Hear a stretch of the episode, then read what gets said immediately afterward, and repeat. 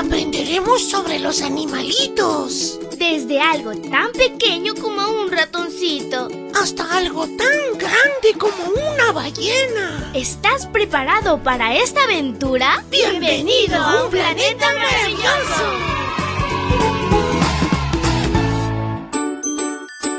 Hola, hola, mi príncipe y princesa de Jesús. Inicia esta nueva semana de la mano de Dios. Él siempre estará contigo. Te saluda tu amiga Linda. Y la historia se titula Advertencias Sabias.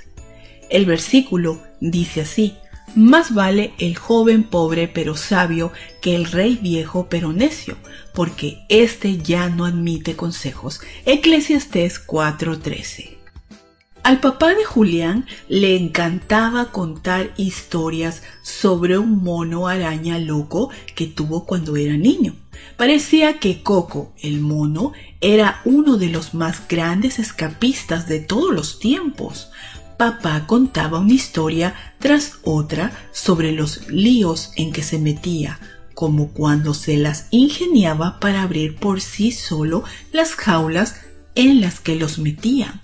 Con el paso de los años llegó el momento de encontrar un nuevo hogar para Coco. Los abuelos de Julián se pusieron en contacto con una tienda local y el dueño aceptó vender a Coco por ellos. La tienda vendía mascotas y tenía varias en jaulas, pero también vendían maquetas de aviones, barcos y automóviles. De hecho, había un montón de aviones colgados del techo.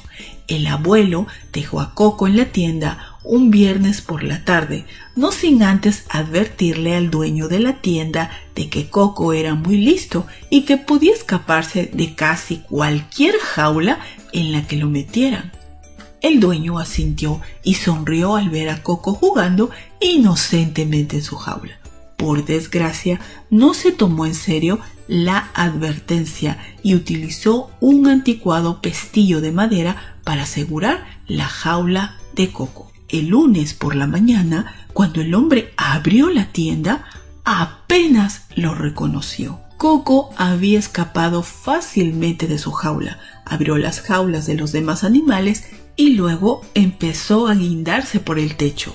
Si quería volar o no, nunca lo sabremos. Lo que sí sabemos es que saltó de avión en avión, haciéndolos estrellarse contra el suelo.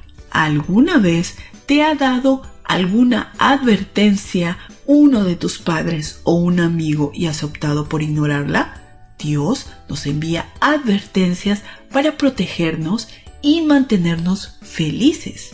Desgraciadamente, algunos de nosotros nos creemos más listos. La historia de Coco nos recuerda que cuando alguien en quien confiamos nos advierte de algo, debemos prestarle atención. Querido Jesús, ayúdanos a escuchar los consejos de aquellos que nos aman y quieren lo mejor para nosotros. Amén. Abrazo tototes de oso y nos vemos mañana para escuchar otra linda historia. Hasta luego.